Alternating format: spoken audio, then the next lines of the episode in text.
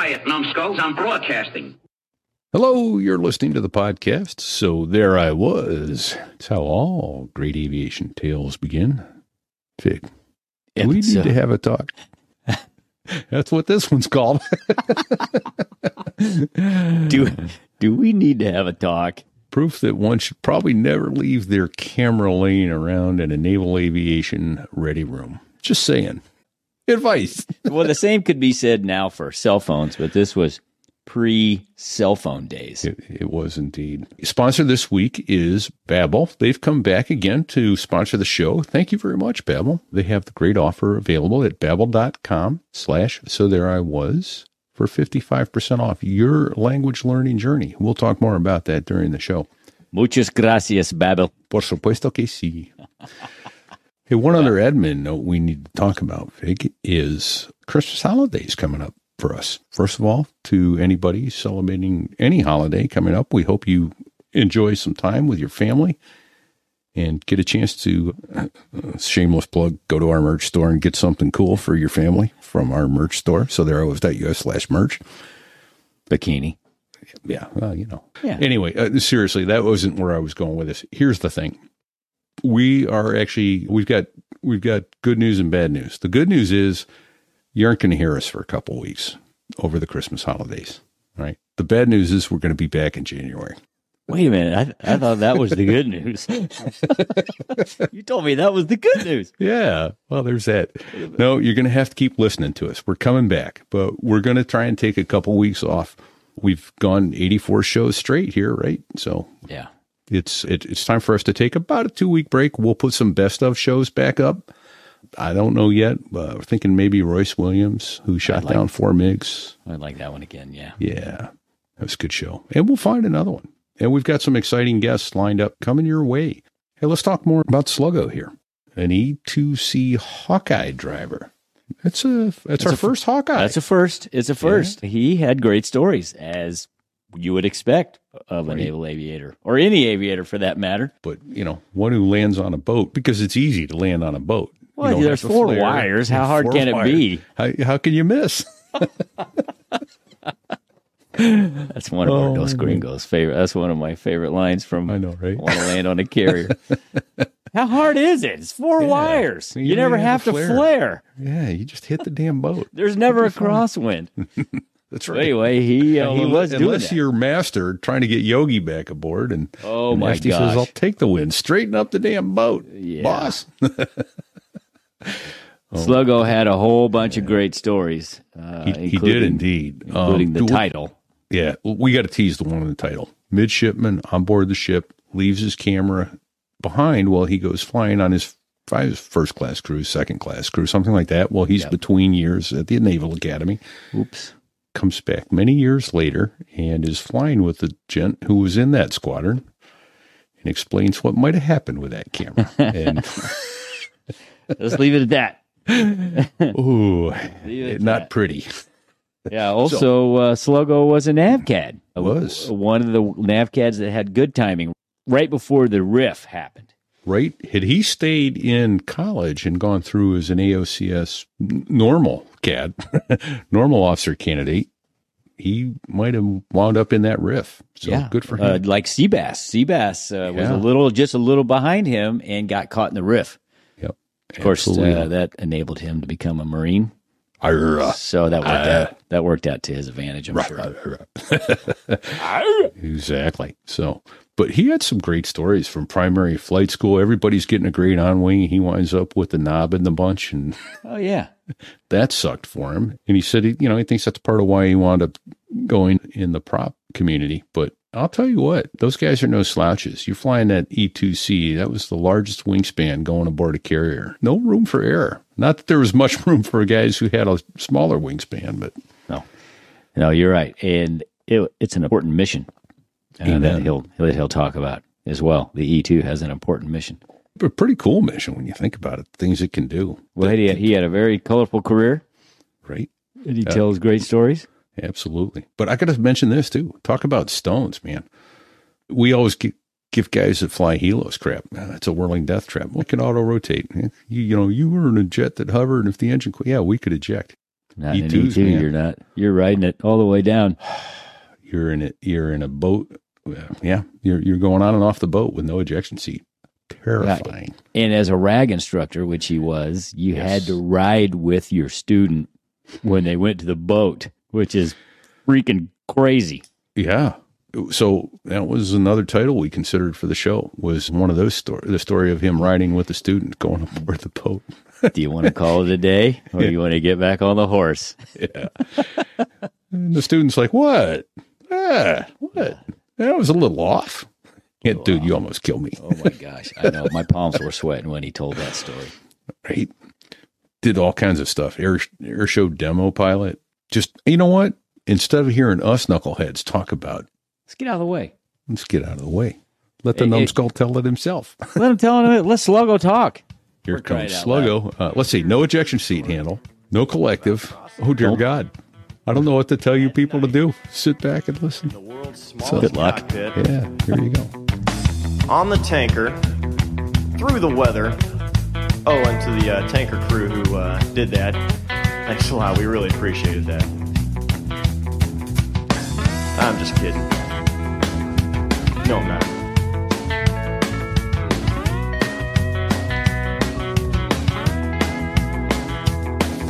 Well, there I was, crossing the pond, and you could see that I wasn't exactly fond. So there I was somewhere between, I don't know, the burble and the ramp, Clara, thinking the LSOs are going to wave me off any second now. And then we came to a screeching halt, and I realized, well, I guess they're not. Clara is not your friend. That is how all great aviation tales begin. Welcome everybody. This is Repeat here, coming to you from you, coming to you from New Hampshire or something along those lines today. Where's my co-host? I'm in Kearney, Missouri, just outside Kansas City. Outstanding. And we have with us today E E2C2 Hawkeye pilot extraordinaire, Sluggo. Welcome, and you're coming from Wisconsin, I believe, right, sir? You betcha. Awesome. Welcome, Sluggo. Clara between the ramp and the burble. Oh, dear God. Hey, just just so uh, we can There's be some clear, terms. Clara. I know we talked about this Yeah. before, but Sluggo, what does Clara mean? Clara means you can't see a damn thing outside the cockpit. yeah. Right. There's no ball on the lens. It's so it's either it's so far off one way or the other that you can't tell. Not good. So, welcome, Sluggo. You, how'd you? Uh, let's start at the beginning. The Earth was void and without form, and you decided you wanted to fly airplanes. How how'd that go? Well, I, I grew up out in the boonies of Western Maryland before the internet, so not a lot of aviation around. There was a little dinky airport in Cumberland that to this day I've never even been to, shockingly. My dad was a mech. My dad was a mech back in their ADRs and ADTs. So he worked on the old piston pounder helos. So when I went to flight school, he told me don't go helos, too many moving parts. And my great uncle actually has a uh, a DFC, a Distinguished Flying Cross. He was the first American to eject from an airplane. First Sergeant Larry Lambert punched out of a P 61 August 17th of 1946. Wow. So, On on on purpose, like a test. on purpose. Or- or- they, they probably paid him like an extra 10 bucks, I guess. he was test. He was the actual live test He- ejection seat He test. was the crash He- test dummy, huh? Oh my he God. was. He was a guinea pig. So I, I don't know if those stories really. I'm I'm guessing that planted the seed. So long as I can remember, I wanted to uh, fly Navy. I, I mentioned to my dad one day. I was reading about the A10. I said that A10's pretty cool, and it was a one way conversation. I said, all right, I guess I'll I guess I won't do that. I'll I'll stay Navy. And uh, That would have been a great airplane, actually, for the Navy and the Marine Corps to have, but just good, weird. Yeah. Couldn't land on an aircraft carrier and fold its wings up. Yeah. Yeah. and and did you know your great uncle? Did not. He died before I was born, but I Oh, heard, okay. heard some stories. I thought maybe he uh, uh, told you about the ejection seat, and then therefore you flew a non-ejection seat So airplane. I, yeah, that, that thing's awful. Trying to fly something without that goes off a carrier without an ejection seat. I said, all right, That's more terrifying than flying helicopters, I think. Right? yeah. because Yeah. Right. holy cow, there is such a it's a small window, but there's a period of vulnerability in there where you are just screwed if anything goes wrong. So, hats off to those guys that do that. Oof. Amazing. And what's the normal? Let me back up a little bit. How, how many folks in the back on a standard crew for an E E2? A max of three. Okay. So if we're doing like a pilot training flight, you'd have one guy in the back. A lot of the counter drug we did, we'd take two guys. But if you're doing something with the air wing, we'd have a full crew with three guys in the back. And they'd basically do the job of an AWACS crew back there. They were, it was a thing to watch. I was in some good squadrons, some really good NFOs, and they do an amazing job back there, just the three of them. That, yeah, that is astounding. The for, and for those that aren't familiar, go go Google it. But the E two is a twin turboprop aircraft with a great big radar dish mounted on the back. It's like a disc. Yeah, Hey, what's the mission of that? I mean, I know, can you explain what the mission of the E2 is for our non-aviator listeners? They say command and control. Basically, anything airborne around the carrier, we've got our, I guess, our fingers in the pie. We're controlling all the air wing assets. We're monitoring anything airborne around the air wing. Really good guys could find targets on the ground. You have to kind of tweak the system. Now, the new advanced Hawk, I don't know a ton about it, but that thing just really does a ton of stuff. I think you need like a secret clearance just to step into the daggone thing. right. How about that? So there it is. If you're watching on on the interwebs, I've got a picture of the the gents uh, that fly it and uh, the airplane up there in the background. Hey, Sluggo, that big air intake that's on top of the fuselage behind the cockpit there, is that uh, to, for extra cooling of their Yeah, of the E and E and equipment from all the yeah, that's the vapor Right up there. cycle to Okay. cool all the boxes for the radar and stuff in the back end. Yeah, I don't remember seeing one of those on a C two. Yeah. I don't think they right. I don't think they have that scoop. They, they they? just threw it on there to. like, This plane's just not quite ugly enough. yeah, it's like the Mr. Potato Head airplane. Let's throw something else on here.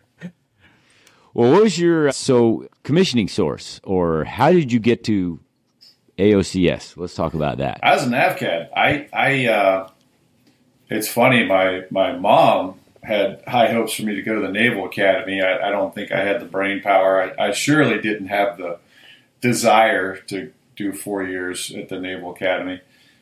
So I knew I wanted to do AOCS because I wanted aviation and nothing else.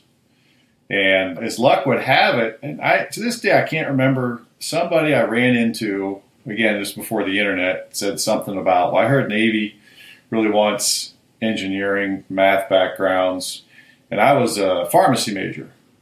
Just figured it'd be a good backup in case I didn't make it in. And so I called the local recruiters at the country club mall and they said, We don't we don't deal with officers. You got to call Pittsburgh. So I called Pittsburgh and they said, Hey, we got this new program called NAVCAD. You can come in after your sophomore year of college. And I thought, well, I, I want to finish up, have it completed, have my school done before I went in. And remember laying in bed that night thinking, Hey, knucklehead, this is what you want to do. Why put it off? You don't know. A lot of stuff could happen in the meantime. So I called the next day and I said, uh, sign me up. Let's go to NAVCAD. And, and luckily I did because had I finished pharmacy school, I'd have been trying to come in during the drawdown. And, you know, they were moving Oh, guys out. yeah. So Right. Well, so, So- when was that, G- Sluggo? When did you uh, get in the NAVCAD program there? I got accepted fall of 88, went to AOCS in February of 89 with, I found out later, broken leg. How about that? Do you have one of those Wait, stre- did you get- fractures in your uh, Stress shin? fracture there at uh, AOCS, or did you bring it in? Brought it in. I thought it'd be a great idea to do a last ski trip with a buddy of mine. And Shit. yeah, because, you know, I was thinking, always thinking ahead. Sure. Yeah. Why wouldn't you? Smart 20 year old. And Wow. they, they they took me off the hill in a in the toboggan. I thought, oh, it's broken. Took my boot off, and then it felt fine all of a sudden. They took X-rays at Podunk Hospital, and oh yeah, you're good. And showed up and Thanks for that. yeah, Right. and you know, frickin' Marine gunnies, they love to run. They got Weird. yeah, I need some other hobbies, and uh, Right on. I'm like, oh, this leg feels a little, little painful, and then it got worse and worse. Got to the point where I could tell my my pulse at night because the throbbing in my in my leg. oh, But my my family had already bought their airline tickets to Pensacola for graduation, Oh shit. so I couldn't. You know, I'm like, well, I can't roll out of this class. I, I'm quitting now. They're they're Yeah. gonna those change fees are steep. That's right. And so I just muscled through, and, and it wasn't good. And DI was up my ass, and I'm running like I had a bucket on my foot, and and luck, luckily made it through. And years later, I was in a, a mountain bike wreck, and they said, "Well, your leg's okay, but you know you had a, a fracture, and whatever the small bone is. Um, I didn't stay at a Holiday Inn Express last night. I can't remember, but, but the small bone." And that's when I found out years later that, oh yeah, you had a you had a broken bone there that he. I was like, well, that explains the pain. Oh Man, I'm guessing that would be the fibula. I don't know if Sticks is watching or not. He's our resident Tib medical fib. It's expert. got to be the small one's the fib. yeah, There you go. Yeah. nice. Right. Oh my God, that sounds treacherous So- to say the least. And then was. Was Yeah. Gunny? Hey, was Gunny Go already gone in '89? he would have been, yeah, because I left. I left missile Hawk missiles in '87, and he was already there. So we had him on Semperfi Do or Die. Well, episode 14 to 17, somewhere in there. Money. Gunnery Sergeant Goforth had a uh, long and distinguished career, most of which was on the parade deck of either AOCS in Pensacola, Parris Island, South Carolina, or Quantico, Virginia, torturing officer candidates and new recruits Right. with his comedic. Well, they're all they're all they're all damn. Oh, they are. for crying out loud. Oh yeah. That's funny. Well, the funny thing about my our DI, he was a mech. So he and my dad were having a long conversation at graduation. He's Right. like, oh, he's a hell of a guy. Yeah, he, he's a hell of a guy. nice. He's a hell of a guy. Yep. And do you remember his name? Johnny Woodard. Nice. He asked me at graduation. He came up and he said, "So what's wrong with your leg?" I'm like, "I don't know what you're talking about." Only slightly broken. Yeah. All right. So as Yeah. a NavCad, we we uh, we've had a couple other. MarCads. Actually, we've had several yeah, NavCads. MarCads and Uh, Navcads and yeah. some from the Vietnam era, and then some from you know your era. So who? So there was a Marine uh, call sign Harrier pilot. Remember, he was a NavCad, and he was and he he got helos, and then he got halfway through the helo training. They said, Yeah. "Hey, sorry, thanks for your support, but we're rip we we're we riffed him. They riffed him." Yeah. And that was, yeah, we'll keep going here. I'll figure out who that was in a minute. Yeah, Se- anyway, Was that Seabass? uh, Seabass. It was so it Seabass. was, yeah. Yes. so, So obviously, I think he was slightly behind you. I heard Yeah, that. one. Yeah, I I think he been. was. Think he was behind me. yeah. Yeah, Okay. yeah. All right. Timing was good, Sluggo. So it was good. And you made it. My, so my made, luck is my luck is very good and very bad. It just depends. Well, you made you made it out of AOCS, broken leg and all. You wound up uh, in flight school. Did you do Milton or did you get down to Corpus Christi? Where'd you go? VT two in Milton. Okay. again, where my luck was very good, very bad. I had go through ground school, went great. Started all my buddies were getting phone calls from their on wings. Hey, I'm going to be your on wing. Why don't you come by the house for a barbecue? Hey, I'm your on wing. Why don't you meet me at the club for a beer? And my phone wasn't ringing, so I so I called my guy up and I said, Hey, uh, Navcad Cook, yeah. Well, I'm going to be your new on wing. Okay. I said, Well, wonder if you could, you know, maybe recommend a few things to study. It's like, yeah, everything. Okay. And we started flying, and, and oh my God, this guy was a lunatic, screaming and yelling and throwing stuff. And he, he had a neat trick. The ball would get a little out of trim, so we'd stomp on the rudder and bang your head off the canopy. And Fun times. oh, it was great. I'd never flown knob. before. Never flown before. Yeah. So finally down me on FAM four for landings. And I think I had accrued like ten belows and, and a down by FAM four All from your on wing. from an on wing. Thanks, asshole. They booted him. They finally booted him. I found out. But I got a, I Good. got my new on wing. I know you, I got to mention names. Jim Tingle, if he's listening, great Right. American, forty six Bubba. He was my my the, the the hand out of the darkness. I, I got paired up with Jim, and the first thing he said was, "Yeah, I heard you heard you know so and so is your on wing." I heard "Yeah." you suck. he goes, uh, he said, who, who, your wing was so and so. I said, yeah. He goes, yeah, he's an asshole. Nobody likes him. And I was like, oh, okay. And so we take off, first flight with him, and it was silent. I thought the ICS went out. So we're, we're flying along. Yeah, I yeah. finally keyed the mic and I said, sir? He goes, yeah. I like, oh. Because by that point, it would have just been screaming and yelling. And This is completely foreign to you at this point Completely. because, right? You normally it's you. I, I need some corrective input here. Oh my god! So so he said, "Hey, I'm I'm going to keep you on wing with me for a little bit because of your situation with your first knucklehead." And I said, "That's fine with me."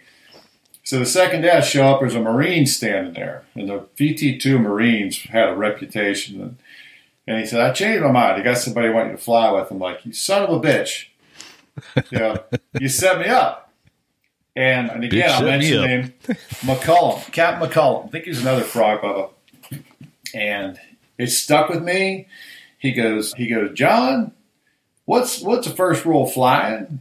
And I said, don't, Don't crash. Yeah. And he goes, he goes, no, man, have fun. You can tell the accent. He was from, I'm, I'm guessing Boston, somewhere in the Northeast. He's like, no, man, have fun. He said, you know what we're going to do today? I'm like, have, Have fun? fun? yeah. Yeah, man. So we went out and he, he introduced me to cloud surfing. And uh, Nice. we went out and I learned more stick and rudder from from those two guys in two days And I had learned obviously in the first four flights flying with with uh, knucklehead. And from then the, the switch the switch came on and and the rest of the rest of primary went went great, but because I ended up pulled myself mostly out of the hole, finished FAMs with one net below. Nice. And- okay. They they wouldn't let me go tailhook, but they let me go E2s because I had I had pretty good jet grades by the time I finished, even starting in the hole.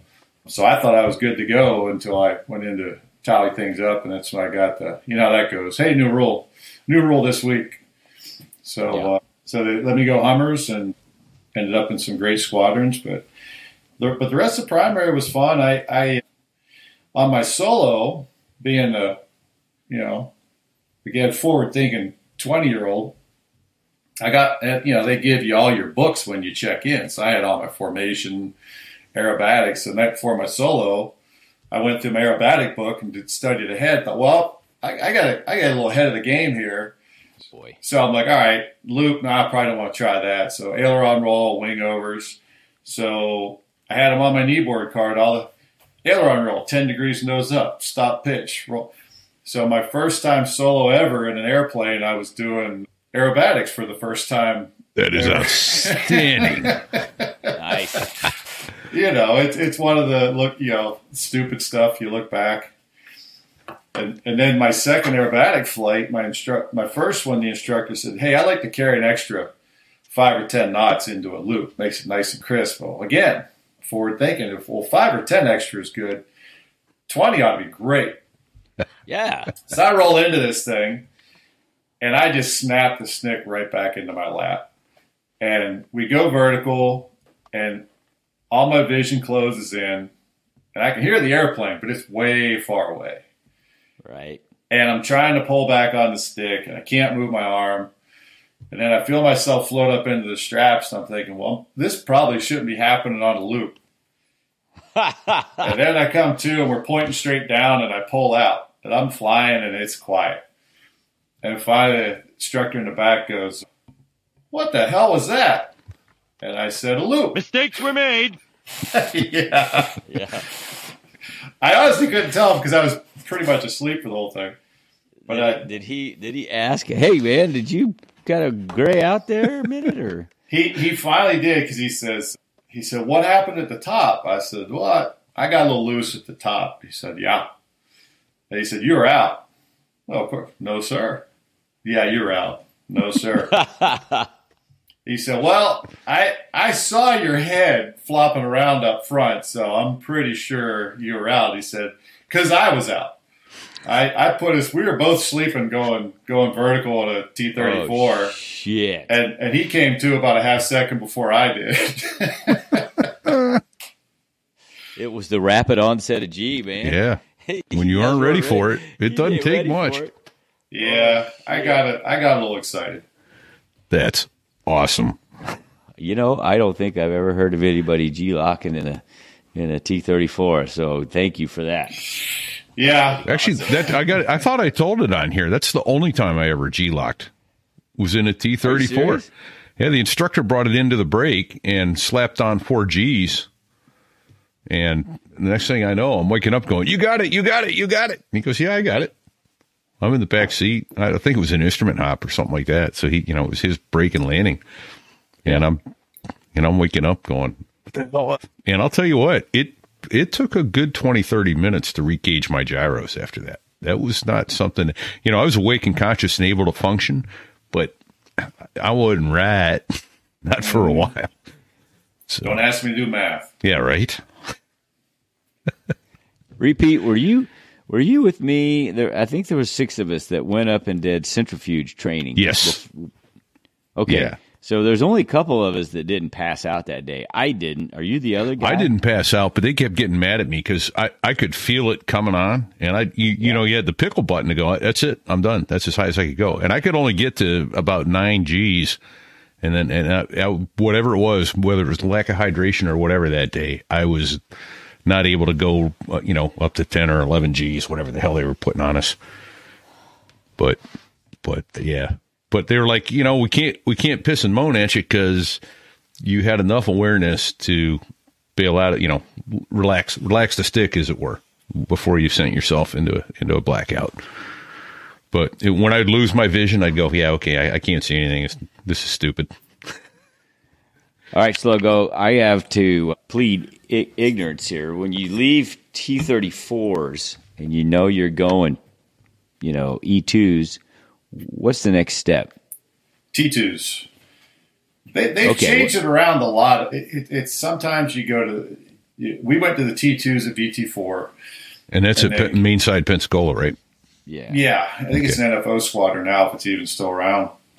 We, we go through everything, but like the firing, shooting guns, drop bombs. We do a little bit more instrument stuff, and then we CQ, and then we went to Corpus for the King Air T44, just an abbreviated syllabus. Okay. we went out and did, you know, you, you take a bunch of guys that have just flown the hell out of T2s for six months and carrier qual. Now you put them in a T44 and send them out solo.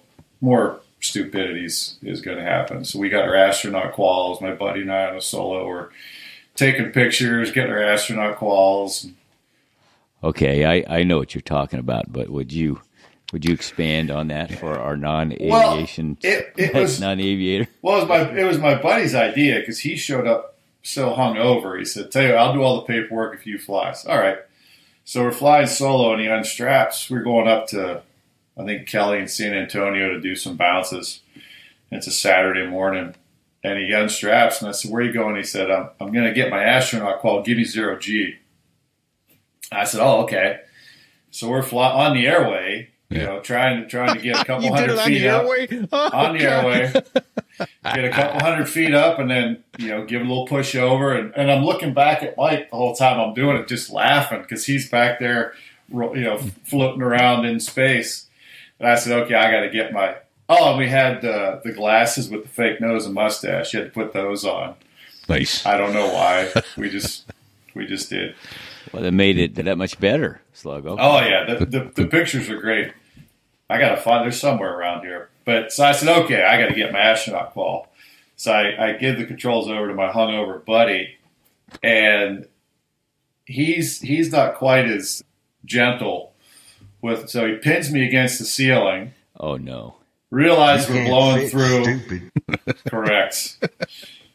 and then realize, oh crap, we're we're we're blowing through her altitude, and then pulls a yoke into his lap and slaps me down on the on the Oh, seat shit. and the floor. So uh, that was my astronaut qual. Oh, that's funny. Good thing you didn't end up with a chipped tooth Yeah. or another broken fib. Right. Holy cow!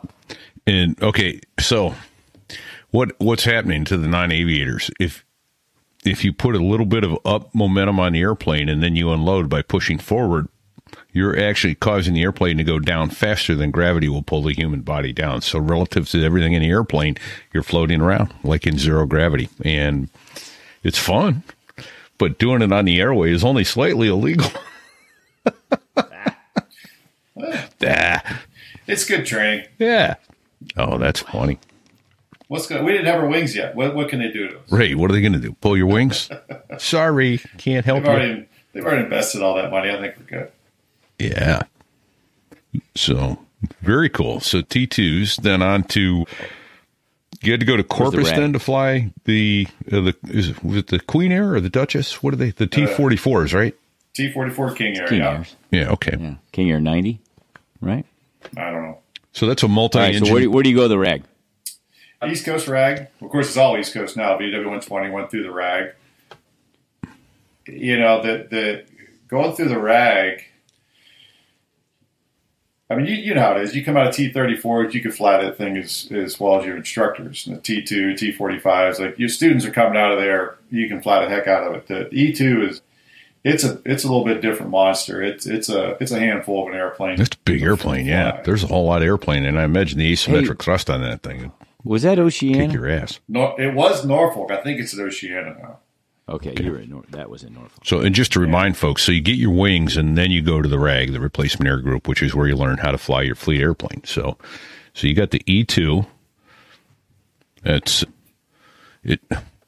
Let me ask this, I guess. How, how are the controls on that? You said it's a whole, uh, you know, handful of airplane, but it was all obviously hydraulically boosted and that sort of thing, right? Yeah, it was, Or was it? pretty heavy. It was a pretty heavy control field. Yeah, it was all hydraulics. Okay. Uh, it was a Grumman bird, Oof, love them. so nothing but hydraulics. No, no mechanical backup. Which, which, that was one of our our, our interesting flights in twenty two. Oh, yeah, we're going to talk about that here in a little bit. Yeah. yeah. But the E two, you really have to make small corrections with the throttles because the props don't counter rotate. And so every time you breathe on the throttles, you're dancing on the rudder pedals. That's why it's got, if you look at the tail of the Okay. E2, it's got four vertical stabs, three of them are rudders. And so you come out with the jets where you're, you know, you're jockeying the throttles around no problem to the E2, where if you start doing that, I mean, you, you're going to be sideways, up and down, and and so it really teaches you to be to be smooth. No kidding. Wow. All right. And they didn't counter rotate the props. Okay. Well, That's- why keep a spare left motor and a spare right motor on the boat where you can just have a spare motor? Right. Well, fair enough. So for non aviators, when you have wing engines and you counter rotate the props, you get rid of the problem called a critical engine. It has to do with torque and P factor and all that stuff. But oh man, so yeah, if you counter rotate the props, that goes away. It, when when you lose an engine on either side with counter rotating props, it's it's bad, but it ain't as bad as losing the right engine, I believe. And, and our rag experience was, you know, typical. Or no, losing the left engine, right? If you lose the left engine, you- it's worse.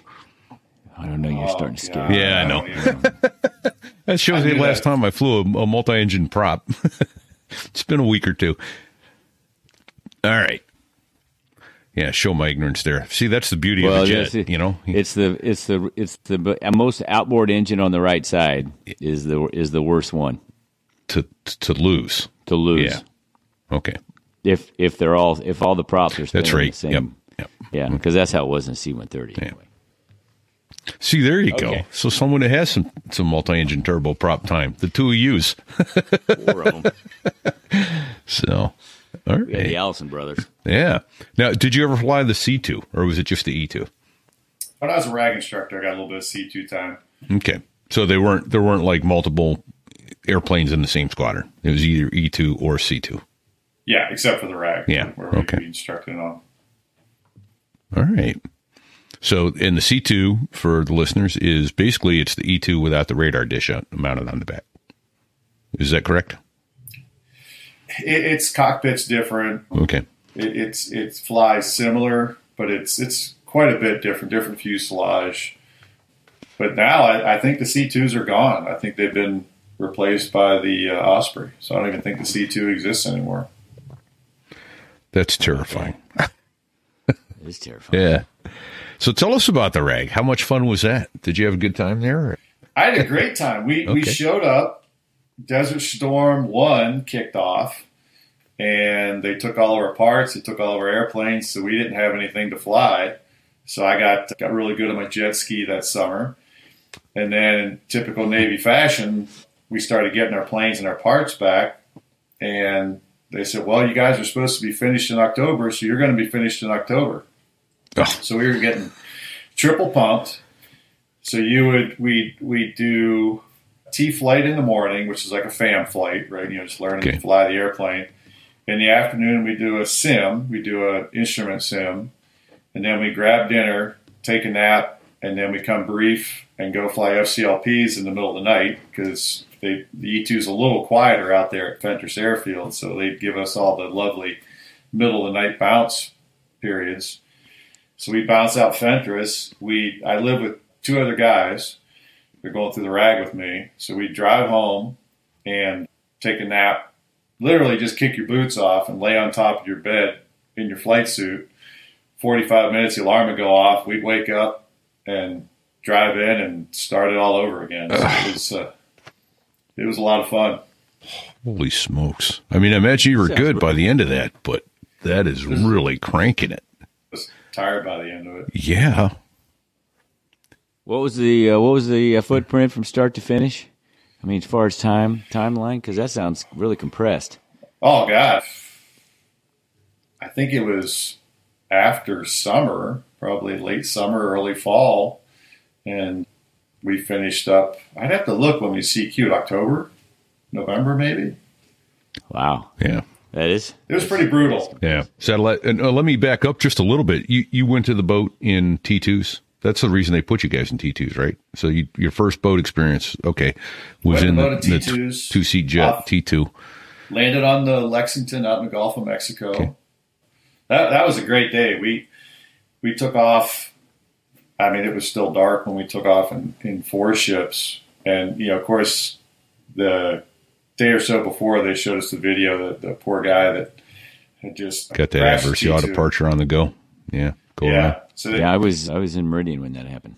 Yeah, they showed us that video about 50 times. You know, we're all thinking, do you not We're think we're taking this thing seriously? Like we're we're pretty motivated. We don't need this. Yeah. So we get out July, and it's we're out in the Gulf of Mexico. It's hot, humid. The Lexington can only go so fast. So we we're circling over the boat dash four in my four ship, and we dropped we dumped our tank tip tanks, but we still needed to burn down to whatever they give us the call. You know, ninety nine. You have to burn down to whatever weight. You know. So again, forward thinking. I think it was twenty one at the time. I'm thinking, well, you know, in all engineering, there's a little slop. There's always a little slop. Yeah. So I'm thinking, if I get ballpark, I'm good. So whatever the weight was, I wait. I get about three, three to five hundred pounds above it. I think well, that's good enough. So I called out whatever fuel state they needed, and they said Charlie. So I peel off from the four ship and and alone and unafraid, I, I come into the break and and then I got the whole boat to myself. So of course, you know, I'm thinking, well, I can't I can't be taking it too far upwind. You know, I I got to represent. So I break just past the bow. Now I'm assholes and elves. My first time, Whoa. you know, it's like you dumbass. Your first time at the boat. First time at the boat. Gotta Um, represent though, oh, baby. Exactly, exactly. That brings up the na- saying in naval aviation: "It's better to look good and die than live and look stupid." So, That's right. Well, then as I roll into the groove, it occurs to me, well, I have to do math now because I lied about my fuel state. So now every time I roll and make my ball call, Yeah, you got to give the right fuel. I've gotta- do or public they're going to know you're overweight. Ah. I got to subtract. I got to subtract from my fuel state. oh shit! Beautiful. Well, how'd it go? You get aboard? Went great. I, I had the Lexington to myself for two touch and goes and probably two or three traps. Nice. I trap, taxi up to the cat, punch off, trap, you know, repeat. Yeah, and I remember my my instructors. I said, "Well, how do you know if you got a good good cat shot?" They said, "No, you'll know." I said, "Oh, "Yeah, but but eh, come on." They're like, "Oh, you, you'll know." And I remember my first cat shot, halfway down the cat stroke, thinking, "I'm going entirely too fast." Like I should not be going this fast right now. but it was it was great. I loved it. Yeah. We we had I went through T twos. There were four of us went through together.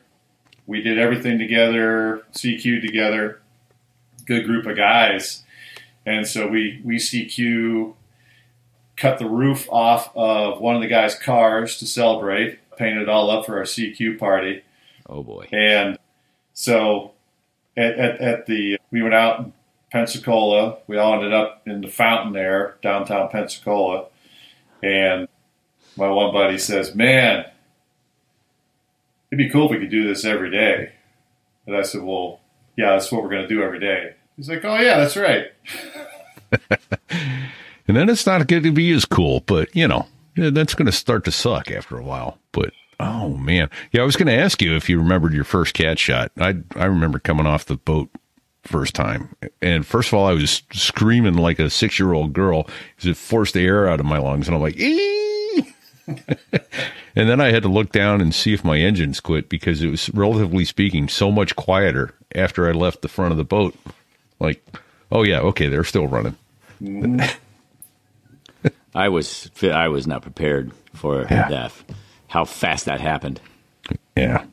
It's hard to wrap your brain around it. Yep. Yep. Yeah. Well, so uh, my my first cat's stroke experience was off the Kennedy, and then when I went back in A fours, it was on the Lex, which was a shorter stroke. So it was like, holy shit! It's a, it's a serious boot in the ass. Yeah, it on is. the Lex. And then did did I talk about the T-shirts from the class behind us that went off the Kennedy? I think I did when we were talking to Obi. I don't know. Just yeah, so we had class T-shirts for everybody, and you know you had everyone that was there in the LSO and all that. Well, the class behind us went off the Kennedy because the Lex wasn't available, and they put on their T-shirt, which you couldn't have today. I guarantee. It was the picture of Marilyn Monroe with her dress blowing up over the grate, and it it had on the front of the shirt, "I bounced on JFK." Oh, I don't think I've ever heard that one before. That's good. That was a great class T-shirt. That's genius. Yeah, It is genius. yeah. So, You should have bottled that, right. sold that for crying out loud. I'd- no, you I'd couldn't. Love to get my hands on one of those T-shirts today. But the problem is, I I wasn't in that class. Damn it. Oh well. One of the cool squadron shirts I saw was I think it was one of the Hornet squadrons. This is a cartoon of you know pilot with all his gear on. It just says, "Is it cool in here? Or is it just me?" I, Right on. Oh, yeah. That's great. I wish I had that shirt. Then there were all the Bart Simpson patches after Tailhook. I didn't do it. Nobody saw do me. You can't prove a thing. Yeah, they were outlawed. Yeah. I How wasn't was there. I wasn't there. Nobody saw me. You can't prove a thing. can't wear those. We, we had the outlawed patch in the Bear Aces with the cartoon. And you saw Top Gun. I forget. I think it was one of the Rio's helmet had the Bear Ace patch on it with the cartoon butt of a girl, Betty. Okay. and, and that was outlawed. So I sewed mine onto my flight jacket. So if anybody asked me to take it off, I well, Can't help you. Oh, I guess Sorry. I guess it's stuck. So well, come off. Love to help you. Oh man. All right. So when did you you got to you got to the fleet?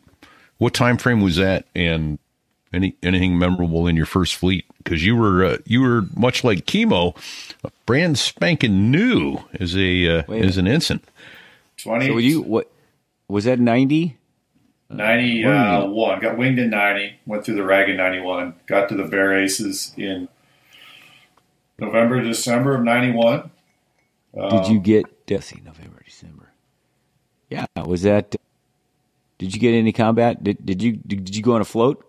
Quickly? Yeah, yeah, we did. We did Bosnia. We did the no fly in Bosnia. Then we ran down and did Southern Watch when they bombed the uh, Iraqi Intelligence headquarters. We went down there for a while, Okay. uh, and then back up into the Adriatic, flying over Bosnia. Which uh, which boat were you on most of that time? TR CAG eight on the Roosevelt TR. Okay. And the Bear Aces were that was just a great squadron when I got there. It was a stacked squadron. They just got back from the war. The planes were spotless. Great maintenance department. All the guys in there had a ton of experience. You know, so I show up. My first flight in the squadron, I go down to Key West with a guy. I think he was a safety officer. Good dude.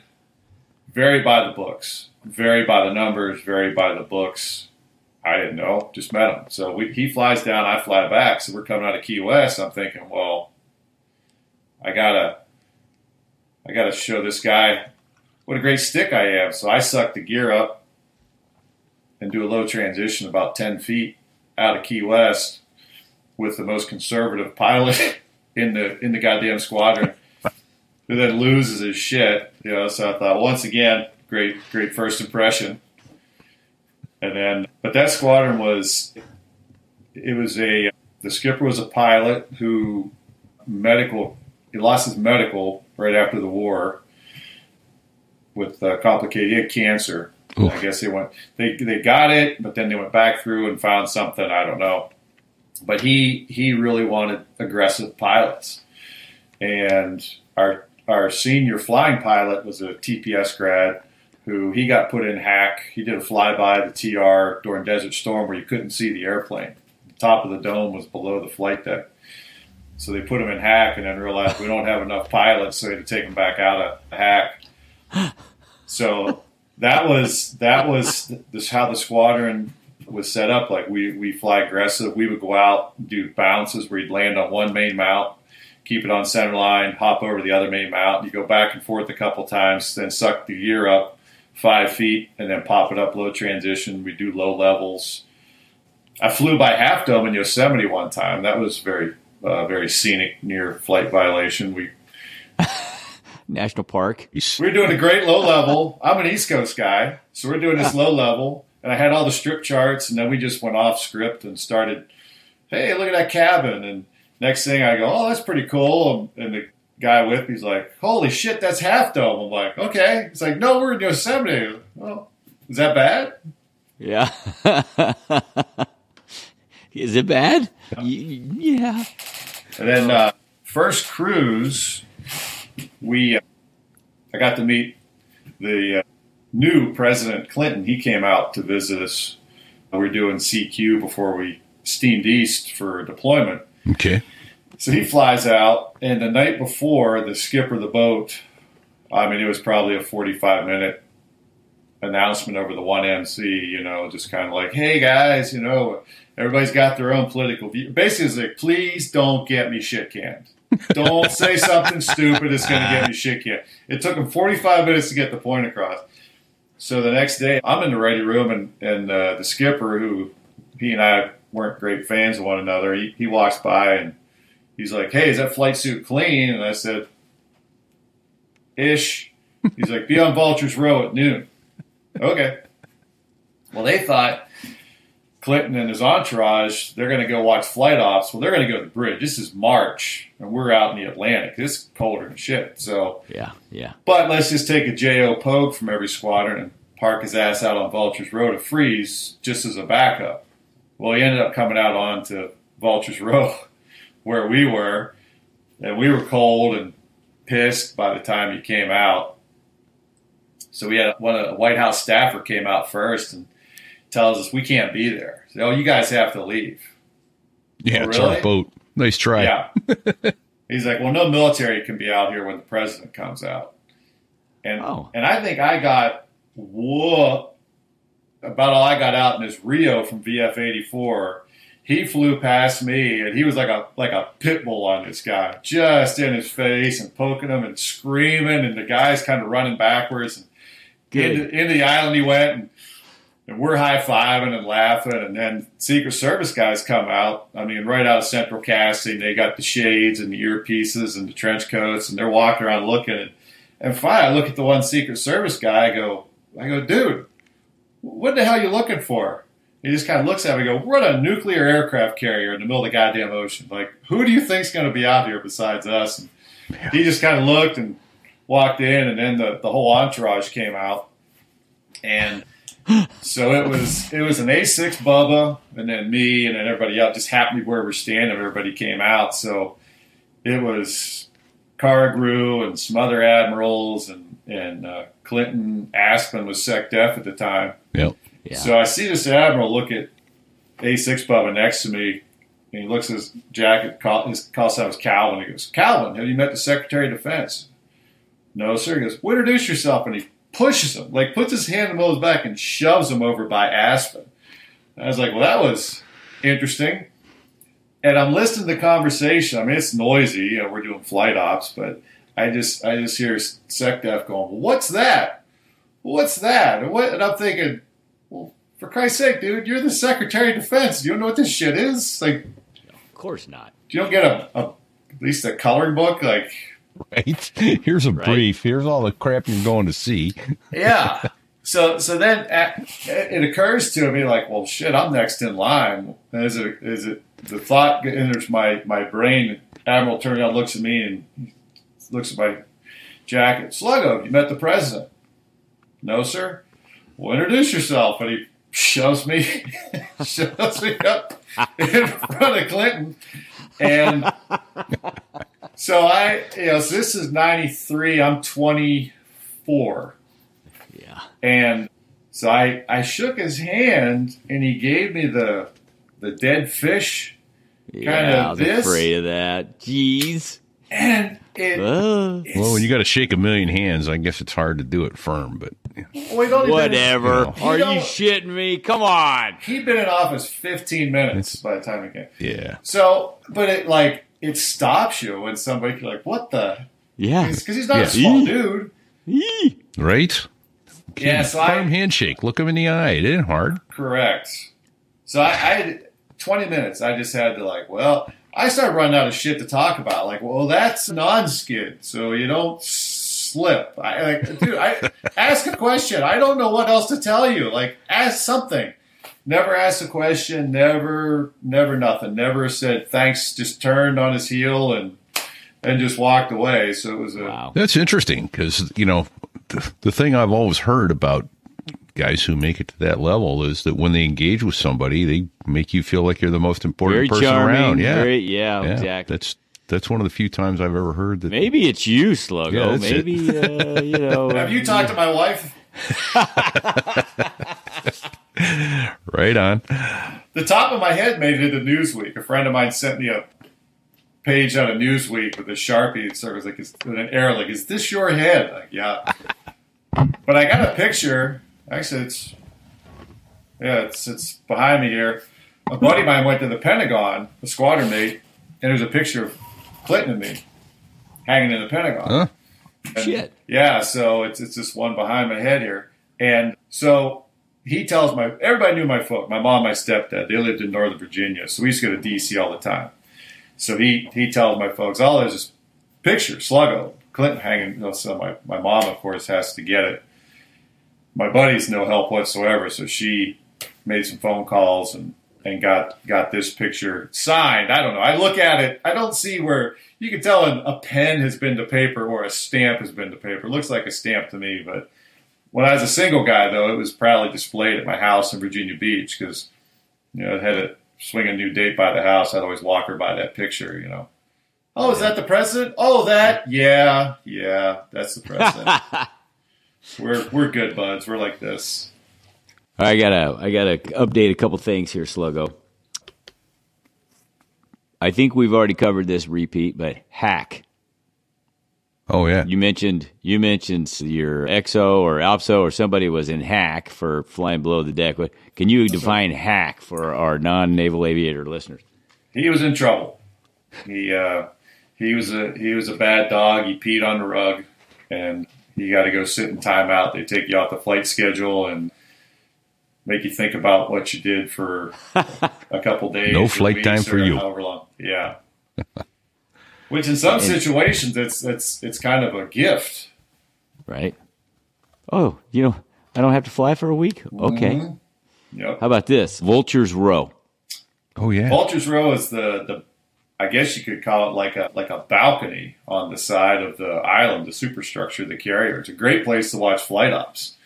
You know, being retired, I'd love to go out. You know, back then you just take it for granted. Now I'd love to go out and stand out there and watch flight ops because it's all right in front of you. I mean, you got a front row for the whole, the whole ballet that's going on out there, which is a it's a it's a thing to see. It is really a ballet. is. It's an amazing thing to see. And here's the other thing, and and I think probably less uncommon now. How many pictures do you have? Right? I mean, the time frame we were in, nobody had iPhones, nobody had cameras in their pocket, so getting pictures of that stuff was pretty rare. And I think it's probably more common today.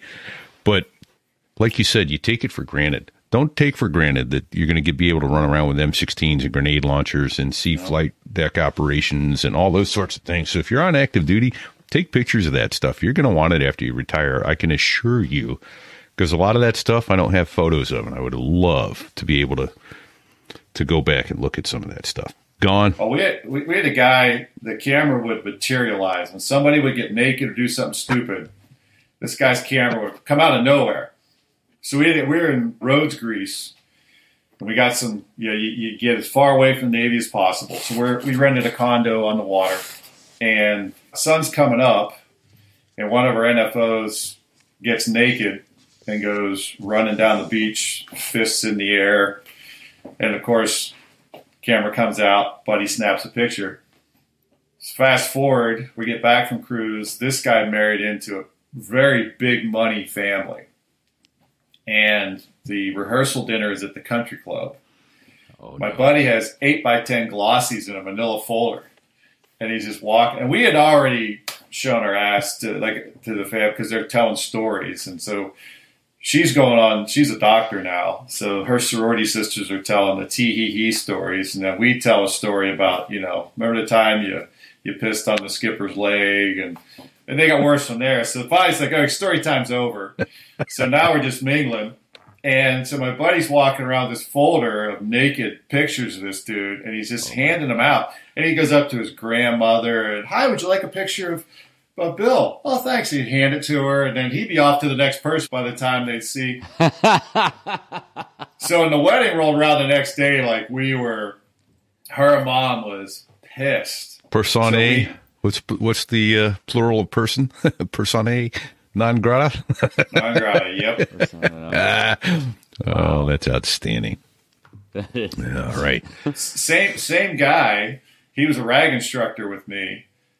He comes back from a flight with a student, just laughing his ass off, and and uh, I say, "You remember that? You know, because the Naval Academy ROTC, yeah, for the non-flying people out there, they send their midshipmen out during the summer. Like one summer, Oh, right. They're they're they're first class cruise. They're second class. You got to okay. Yeah. Yeah. So we had a we had a MIDI on in the Bear Aces with us in '93. So and you forget as soon as they leave, you forget all about them. So my buddy's flying this student. He says, so we were, we're back to when we're on the boat. This this MIDI he goes flying and he says, "Oh hey sir." Can you keep an eye on my camera for me? I'm, I'm going flying. oh no. I know where this is going. So my buddy goes, uh, "Yeah, sure. I'll Got your I'll back." Keep an eye on your camera for you." yeah. So as soon as he leaves the ready room, of course, two guys are in the back of the ready room, flight suits down, hairy ass pictures. so fast forward, my buddy's flying with his student. He says, "What fleet squadron were you in, sir?" He's like, ah, "I was 124. I did my midshipman cruise with 124. 93? Yeah." It's like, huh. I don't remember. He goes, "Yeah." I went flying one day and I left my camera with the SDO. Everybody's like, "Does it sound familiar?" Well, this is back in the days of film. So he goes home, gives his film, his mom takes the film to like Walgreens, Right. and half the pictures are these two dudes naked, hairy asses. So she says, he's like, so my mom is like, do we need to, we need to have a talk?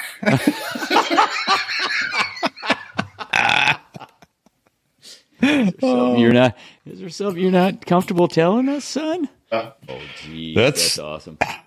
That's a show title there. Do we need to have a talk? it's a small oh, world. love it. Oh man. Oh goodness! All right. Well, you started off. You you opened us up with a a, uh, a tease on a story. So I'd like Yeah. to come back to that briefly, and then we also chatted ever so briefly about a hydraulic failure, which I believe occurred at night. So Oh, yeah. I'd like to do that. So let's acknowledge our sponsor. Thank you for uh, helping make this show possible for everybody. And we'll be back to uh, talk about those hair raising stories.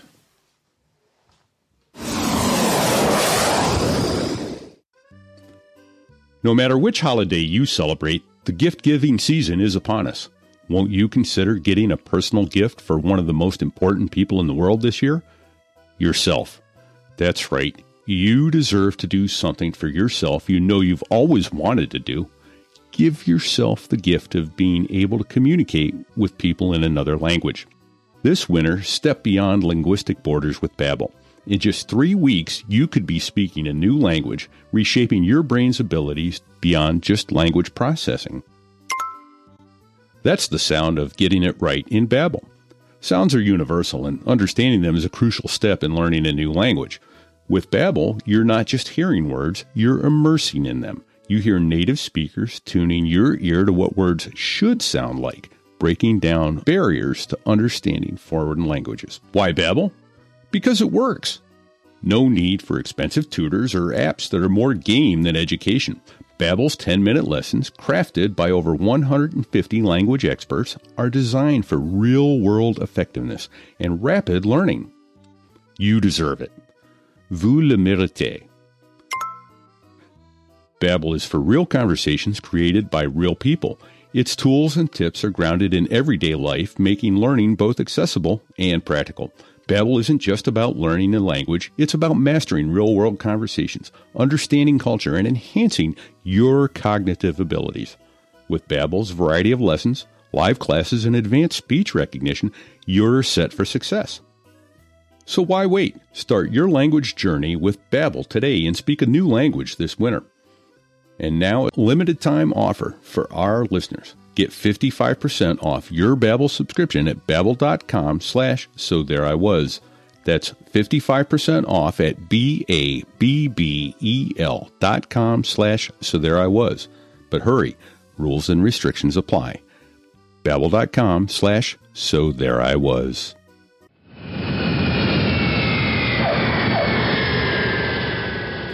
So let's get back to chatting about the dangers of carrier flying. We're, uh, I'm assuming you were doing carrier aviation the day that uh, you had the hydraulic issue. No, I was No, um, okay, all right. on a counter drug flight oh, in the steel jaws. So I did I did two years in the Bear Aces, and the steel jaws were on the Forrestal. So the Forrestal went away, the air wing went away, but they kept the steel jaws around to do counter drug. That was getting to be a, a huge drain on the E2 community doing all these counter drug d- deployments. So, but all their carrier experienced guys were rolling out, and they were still getting guys coming from the rag that needed to CQ. So I went over there as kind of their carrier subject matter expert. So it was a semi instructor tour, I guess you would say. So we did a lot of, I mean, counter drug was our bread and butter. So we were flying out of Puerto Rico, out of Rosie Roads at night. We were quite a ways out over the Caribbean, and we had two NFOs in the back. One of the guys went on to be a squadron skipper, and he says, "Hey, he goes, do you hear that? Hear what? Okay. Like, it sounds like a helicopter." Like, What? He's like, "Yeah, it they're sounds not like a that fast. because they're they're you know there's this they're in the back of the airplane in between us and them is the equipment compartment with all the racks of boxes and electronics Okay. and stuff so they're they're maybe 15 feet behind us and then behind a door to keep it dark back there to see the radar and stuff so i send my co-pilot back i said go back and, and see what's going on because everything looked normal up front he comes back up he said yeah it sounds like it's a helicopter back there That's I said, good. I said, listen, we're heading back. I don't know what's going on, but you know. So as soon as I started turning, they start yelling over the ICS, like, "Turn the dome off! Holy shit!" And like, "Wh- what the hell's going on? They're like, it sounds like the the dome's coming apart. Oh, yeah. And they said, are, are your how do your hydraulics look? And you would always, as a student, they would always fail your left combined hydraulic pump because you could see the flight pumps were above, as you looked across, they're above the pedestal. And the combined, you could see the right one, but the left one was hidden by the pedestal. So you'd always have to look up over to see it. Well, sure as shit. They said, How your hydraulics look? And I said, I go, they look good. And I looked up over, and as I looked up over, the left went good, dead. Oh shit! Just went from good to nothing. And I said, oh shit, we just lost in the combined hydraulic system that powered everything. Your flight controls, nose wheel steering, brakes, tail hook, all that. And then you had a backup flight system that just was your flight controls. And so we started heading back, and then the right combined pump drops to zero. So I told one of the back guys, I said, go up and, and mark the slug. So you have your hydraulic reservoirs in the equipment compartment. Right. Combined is empty. And keep in mind, we never got a hydraulic low light. That should be your first indication as a hydraulic low light that you're losing fluid. Never got a light. So I said, go up, mark the slug on the flight reservoir, and then you hack your clock. You give it five minutes, have them go back up and check. So just as a backup, because they're two completely separate systems. He goes up, comes back here and plug back in the intercom. And he goes, "Dude, we're losing the flight." Oh, like, holy shit! So that's when I I Okay. firewall. yeah. So, in plain English, what does that mean, please? That means if you lose now, if we lose our hydraulic system, our, our flight hydraulic system, we have no flight controls. The plane becomes unflyable. Yeah. And there's early test video of an F-14 where that happened, and it just rolls. It's on. Yeah, it's like Flight a paper airplane. freeze. They freeze Yeah. where they are. You can't Yeah. move them, and it is what it is. and we don't have ejection seats. It's a it's an ordeal to get all five guys out of the E two. It's been done, but it's it's an ordeal. So- and if you're rolling, you're there's no way you're going to get out. Yeah. So you do have pa- parachutes. Yeah, they have parachutes. No kidding. Uh, All right. If you if you can get out the door, Yeah. it's Good luck if you're rolling. Yeah. Uh, Ironically enough, the Steel Jaws back when they were on the Forrestal had a, the only five man bailout. No kidding. Two of those two of those guys came to our squadron 124 afterwards. But uh, Okay, I'm so so. I'm sorry, I'm interrupted. You said uh, so. If we lose flight, you know, we're losing flight, is what he said, and you went. we're, we're losing the flight. So I put the throttles up into the the takeoff range, the five minute limit range, and and just I'm burning up the engines. We're we're hauling ass as fast as I can pedal back to uh, Rosie Roads, and he's going up and checking it, and it's dropping, it's dropping, it's dropping, and No. it's just quiet in the airplane. And we're we're hauling ass, and it's just silence, and which you know is not good. I don't want guys right when things go bad, people get quiet. So, so finally, I said, I go, hey, uh, anybody stressed? And so they, the aircraft the, or the the mission commander's like, yeah, goddamn it, we're stressed. Jesus, right, of course. And I said, good. I said, look, let's start talking here. Like, what am I missing? Like, are we missing anything? What can we do? And then we finally started talking about, okay, once we start down into into Rosie Roads, there's a bailout altitude. There's a minimum bailout altitude. So we really had to make the decision, like a go no go. yeah, So by the time we got to Rosie Roads, I think the slug was bottomed out. So that now you, you have no idea how much fluid is left. Sluggo, explain what the slug is, please. Also, I we It's a it's a piston. So you've got the the, the reservoir, which is a big drum that holds hydraulic fluid, Right. with a spring loaded piston that keeps, and it's it's pressurized to three thousand psi. And as you lose fluid, that that piston obviously keeps going in, Mhm.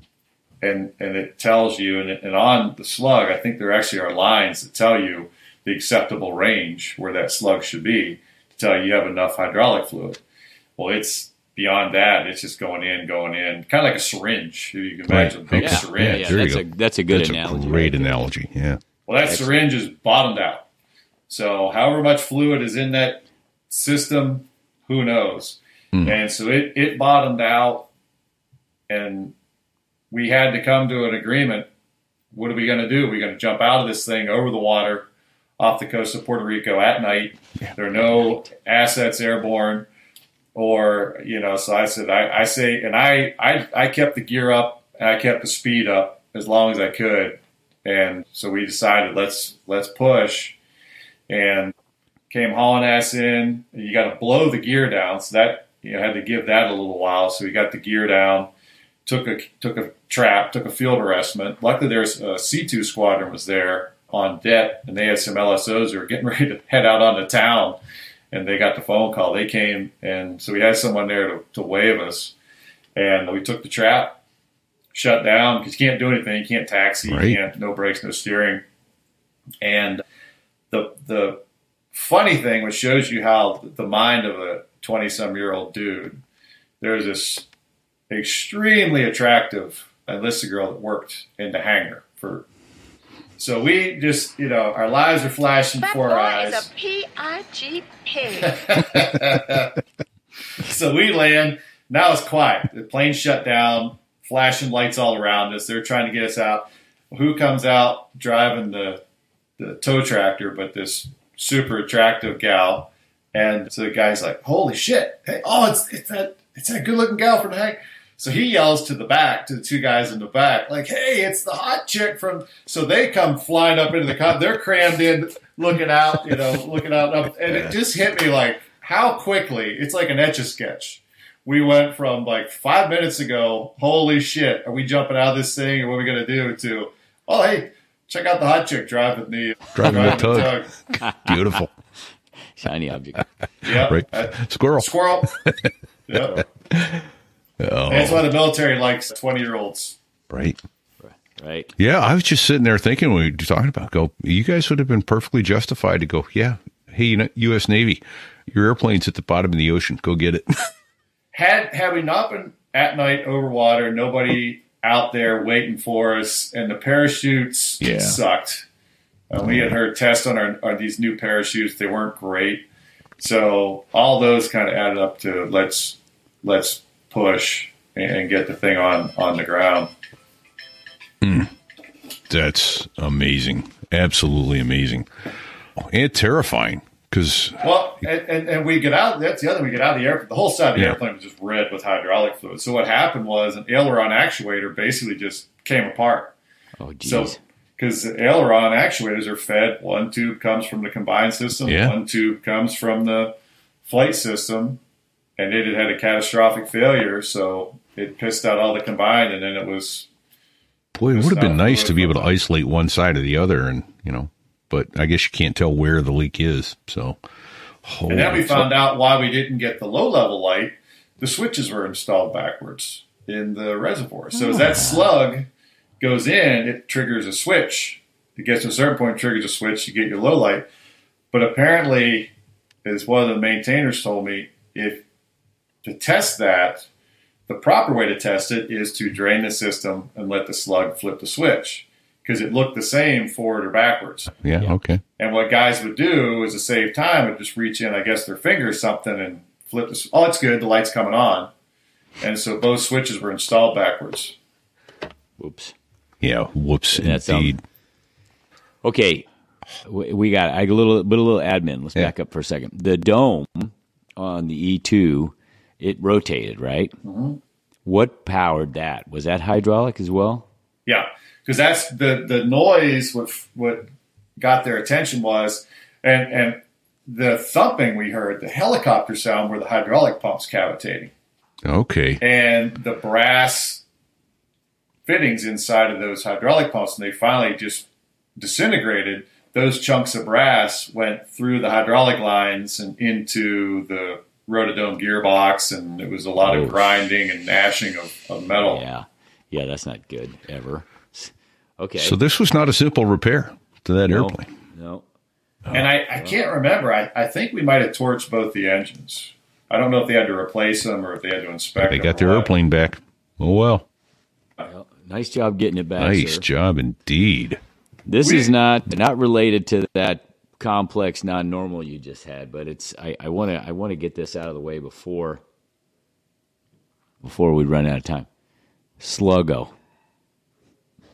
What where did that come from? Your call sign. It, it, Can you can we talk about it or is it No, some it- that are less said? I, I, I, I'm sad to say it's it's not a very interesting story. It was a you know young guy with a bit of a quick temper, and you know they pull they pull stuff on the new guy, and I'm like, well, if you guys want to pull stuff on me, then I'm going to get you back even worse.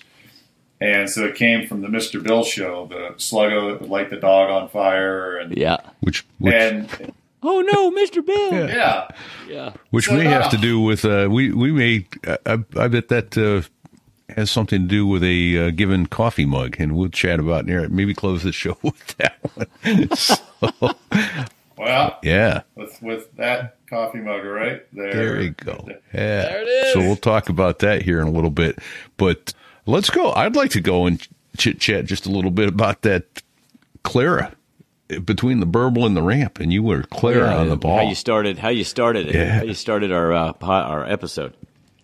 Yeah, I'm trying to think. I think we're doing workups and daytime. that means you're getting ready to qual. You're you're doing your qualifications, getting everybody up to speed to do Yeah. boat, so you can go on a det- deployment.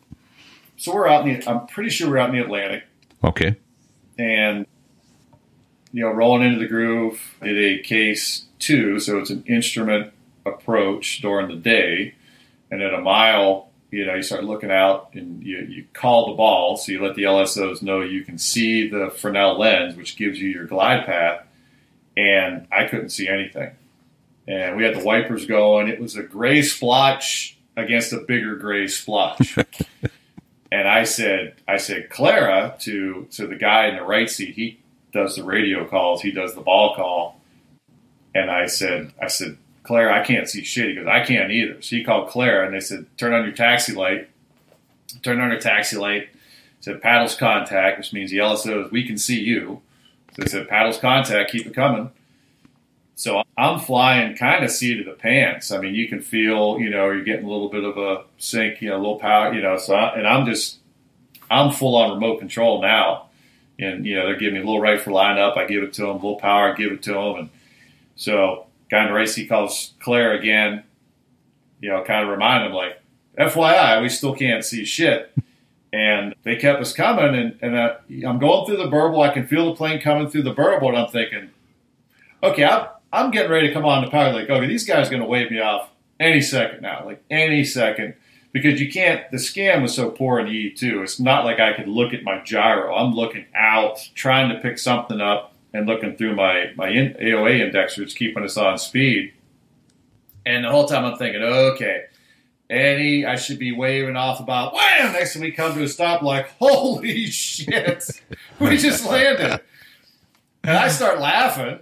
You know, we taxi out of the wires. I was like, we shut down. I look over to the guy in the right seat. I'm like, well, that was something. And his hands were shaking Yeah. But because he were- was just, he was just, I was busy flying yeah. and he was watching. But I'm, and so now at this point, I'm thinking, well, I got an okay underline coming my way Right on. which is a you know in the in the grading world is an A plus plus plus plus plus plus plus, Yeah. and there it's a unicorn. Yeah, you- I've never seen one given out, but I'm thinking You just recovered in this weather. Old Sluggo is getting himself an okay underline. So the LSOs come around to the ready room, you know, and I'm like that. I'm like that kid at Christmas, you know. I I know I know I'm getting what I asked Santa Claus for, and and so he walks in and he's like, whatever, whatever, little this, little that for okay three wire. I said, What? You forget you forget the underline there, champ? He goes, Were you on fire? I said, Well no, but I was clear the whole way down. He's like, Well yeah, we did all the work. Okay. Oh, for crying out loud! Well, do a little more Florida guy. work and put an underline under my okay. You So, so just so our listeners and I can have Hey, this hang straight, on. I want to tell you, I'm, I'm psychotic. I saw Fig writing down burble. I did. Yeah. yeah, I did. I did. But but what, I, before I before I want I get that, I want to say just so we're clear on this, you basically did a zero zero trap on an aircraft carrier. Correct. Hand flown. Fuck. Hand flown. Hand flown. That's fucked up. Okay, we we know what it is, but would you explain to our non-carrier aviation listeners burble and what that means and where where you get it and that sort of thing? Well, what, what makes you know, people think land on an aircraft carrier what makes it difficult is the size of the landing area, which is one of the factors. Yes, what really makes it difficult is the air behind the carrier. So you got this big carrier going across the ocean at whatever speed, 20 knots, whatever they're whatever they're steaming, and they point it into the wind. So you got the wind coming across the flight deck, hopefully as straight down the flight deck as they can get it, and the flight deck is 60 feet off the water. So that wind comes across that flight deck at 60 feet. On the back of the flight deck, it comes down off the round down, so that wind comes down, hits the water, and then curves up. And in between coming down and curving up, you've got this spinning, dirty, swirly, turbulent air, which we call the burble. So as you're coming around to the back of the boat, first thing you hit is we call it the rooster tail. So you get that lift with where the wind is coming up. And usually in the daytime, that's when you're rolling wings level. So you're rolling wings level, you're picking up vertical lift. At the same time, you hit the rooster tail where you're picking up more vertical lift. So you kind of want the plane wants to go high fast, and then you hit the burble, which is this dirty, turbulent air. So now you're going to lose lift, and so you kind of have to power, and it's and it's bumping the airplane around a little bit, and right before you cross the uh, crossing the ramp, you hit that suck hole with that wind that's coming down that pulls you down into the ramp, and then immediately you come into ground effect. Whereas with your within a wingspan of the landing surface, you get all this extra lift. So you lose lift and then you gain lift, right? And that's what bolters a lot of guys. If You have too much power through that suck hole, and then you come into ground effect, and you go floating across the wires. So that's, and then the whole time, because you're landing on an angled flight deck and the carrier's going straight, your runway is moving to the right the whole time. So you're, Right. you know, right for lineup, right for lineup. So the whole time you're you're you're dealing with the rooster tail and the burble, and and you're also dealing with keeping it on lineup because E two, you had like three feet of wingtip clearance before you're clipping airplanes if they were parked on the foul line. So you really had to hawk that center line, and then if the ocean was was rough, you also had the deck going up and down. So you add that just- little variable in there. It's just one shit show after another here all of a sudden. You know, the Air Force guys are like, "It's how could you miss? There's four wires, Yeah. right? Don't even have to flare. Those gringos. How could it be easier than this? Yeah. Well, there's four wires. Yeah. It's simple. and then and as a rag instructor you get because an e2 you know you're making a million power corrections the whole way down and it's and so you're dancing on the rudders so as an instructor in when you go through jets and CQ you're solo Yeah. Oh, you so you're by yourself you have to go E2 with students as an instructor. yeah so we take Oh, them dear their God. first time their first time seeing the boat at night is with us That's terrifying all by itself. Well, you, you, I, I kind of got to the point where you're at night, you're you're almost like a therapist, yoga instructor, because it's not like you- you're not. At least I wasn't, Breathe deep. especially Billy. after, after after my first on wing. I was very cognizant of not, you know, being patient with guys, Yeah. and so that paid off at night with the guys because some of the guys they'd be strong during the day and they'd freak out at night. Some guys be okay during the day and then at night because maybe the fear or the stress it would focus them, and and the light would come on bright for them. But I'd never concentrated so hard in my life as I did as an instructor with students at night. I mean, you really were almost plugged into their brain and trying to anticipate every little move. It was a terrifying thought. made Yeah.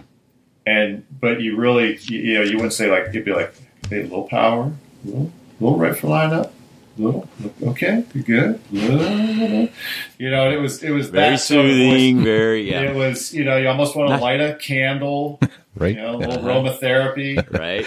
Rub their shoulders. Yeah. Instead of the power, power. Whoa, whoa, easy with it. What are you doing?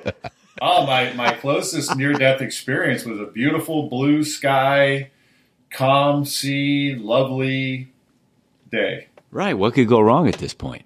With the is one of those students that he knew everything. You know, you, you, oh, I know, uh, I one know, of those. one of yeah. those. They're the dangerous ones. They're good too. They know everything because they're pretty good. Yeah. And what happened with him, daytime, we're, we're coming through the 90, and he get a little bit of an overshoot. We roll wings level, get that rooster tail. So now we got a high overshooting start. So now we're high. We have too much power in the airplane, and we're too far right. And I was about a half second behind him. And sure enough, he put in a big angle bank, yanked the power to idle. Boy. We hit the burble, and the plane just stopped flying. We just we dropped. And that's the only time I've ever had the time compression where time slowed down. Yeah. And I firewalled the throttles. I took the airplane, grabbed them, firewalled. The LSOs are screaming. I mean, it went from power to wave off like that. Yeah. I roll wings level. I thought we hit the flight deck. I, I cringed as we crossed the ramp because I thought we were at least ripping the landing gear off. Like I still, it it looked like we were going to hit hit the ramp, and and we go over the ramp, and I kind of do this. We clear the round down, and then my next thought was, oh shit, I don't want to inflate, so I don't want that tail hook to catch a wire because I am so low. But I'm climbing out, and if I catch that wire, Oh yeah. it's just going to stop me and slam us onto the flight deck. And so my brain was thinking fast enough because this isn't a standard procedure, but my brain went, hey, you should probably get that tail hook up. But my left hand, because I'm pushing, I want the nose up to To climb. But, yeah. and to climb, or at least, but I don't want to crank it too much and get the ass end down. So I'm kind that of hook. Yeah. playing it across the flying kind of flat across the flight deck.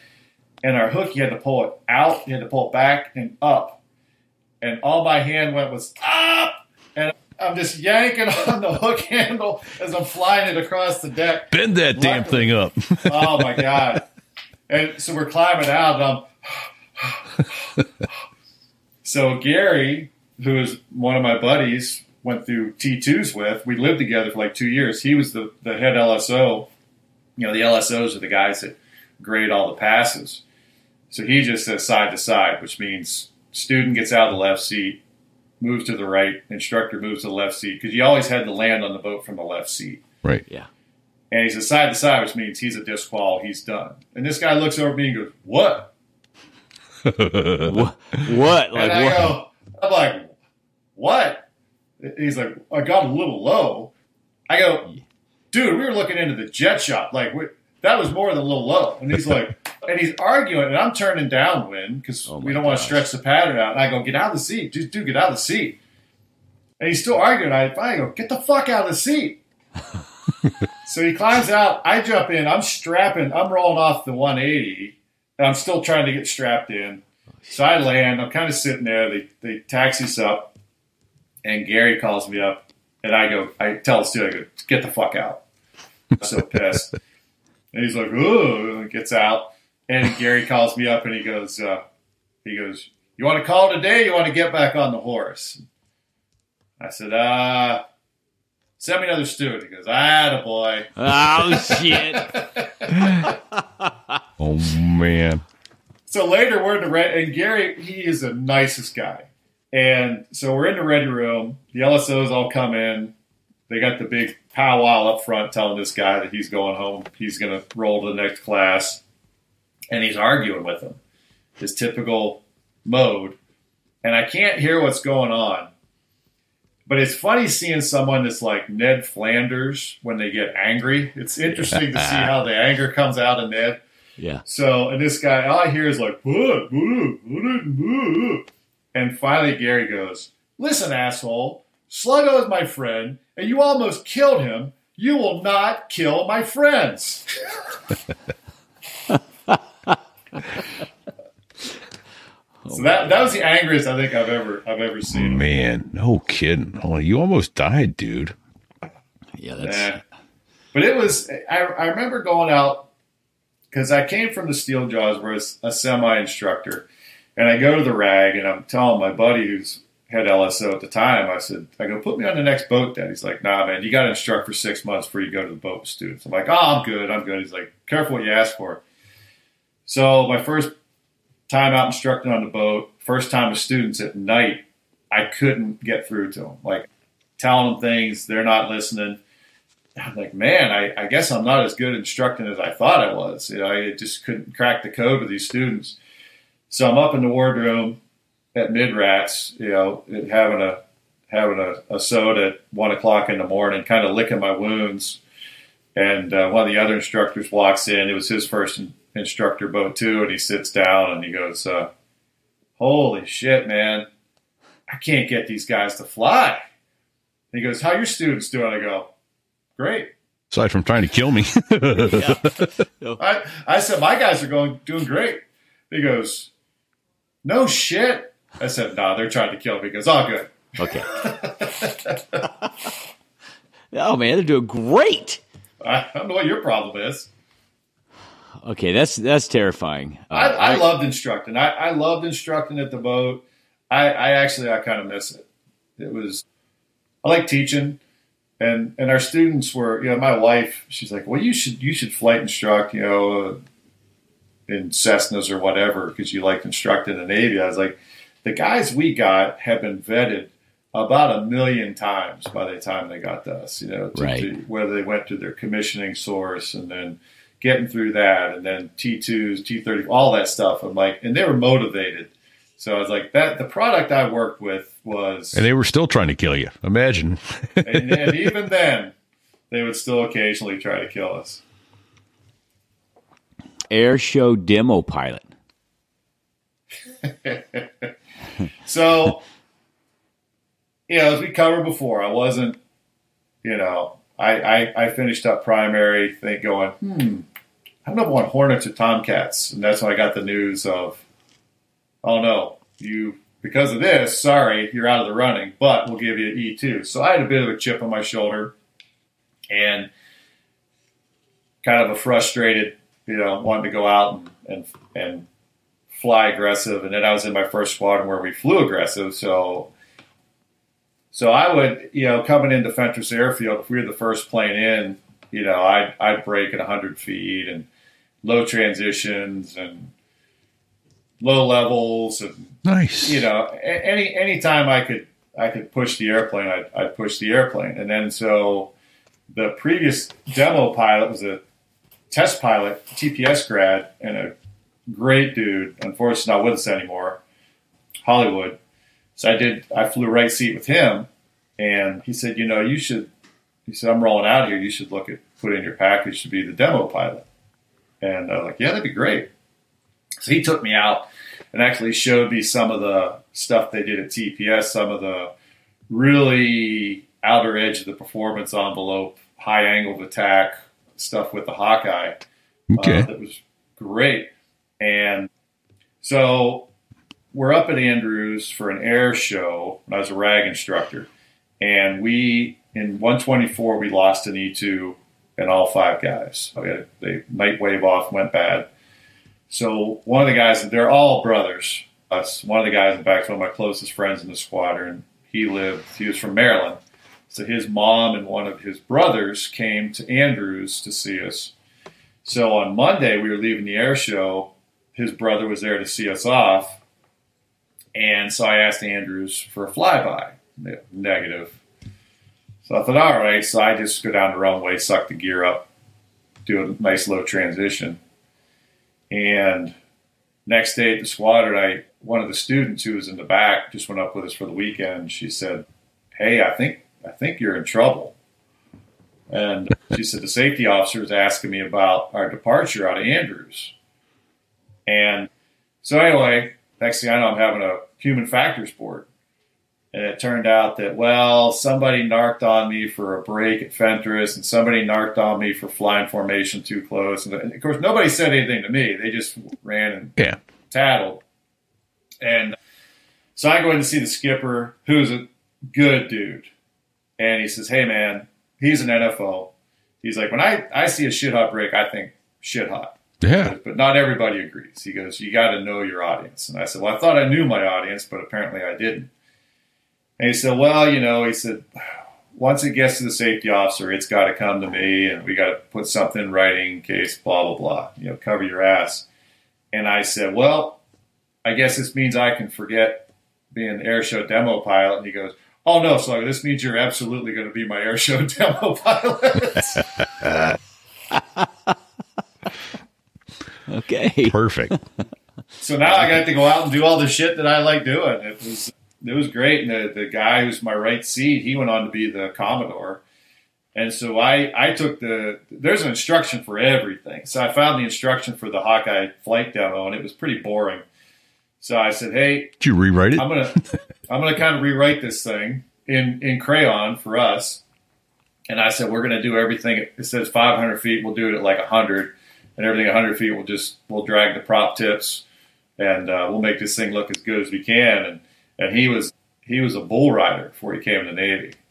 So this is, there's scarier shit out there. Speaking of lack of judgment. me.